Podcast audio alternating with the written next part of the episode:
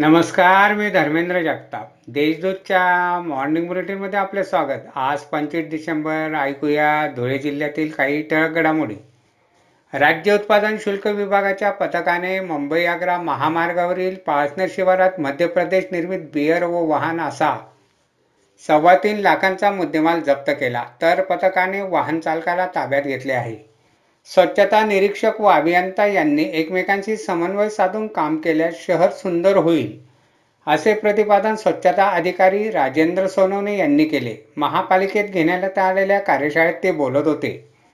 धुळ्यातील वलवाडी परिसरात मामाच्या घरी आलेल्या भाचीने गळपास घेऊन आत्महत्या केली.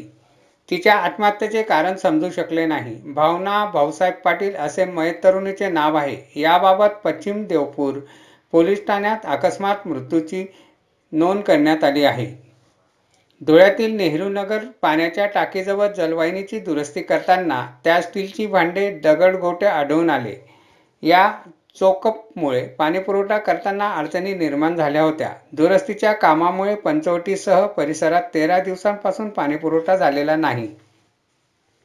मानव विकास मिशन योजनेतून विद्यार्थिनींना मदतीचा हात दिला असून एकशे एक्क्याण्णव शाळांमधील चार हजार विद्यार्थिनींना सायकल भेट देण्यात आली असून यामुळे शाळेत जाण्यासाठी विद्यार्थिनींची पाच किलोमीटरची पायपीट थांबली आहे. नापिकी व कर्जबाजारीपणाला कंटाळून शिंदखेडा तालुक्यातील जखाने येथील चाळीस वर्षीय शेतकऱ्याने राहत्या घरी गळपास घेऊन जीवनयात्रा संपवली. नारायण सिंग लोटनसिंग गिरासे असे मयत शेतकऱ्याचे नाव आहे. याबाबत शिंदखेडा पोलीस ठाण्यात अकस्मात मृत्यूची नोंद करण्यात आली आहे.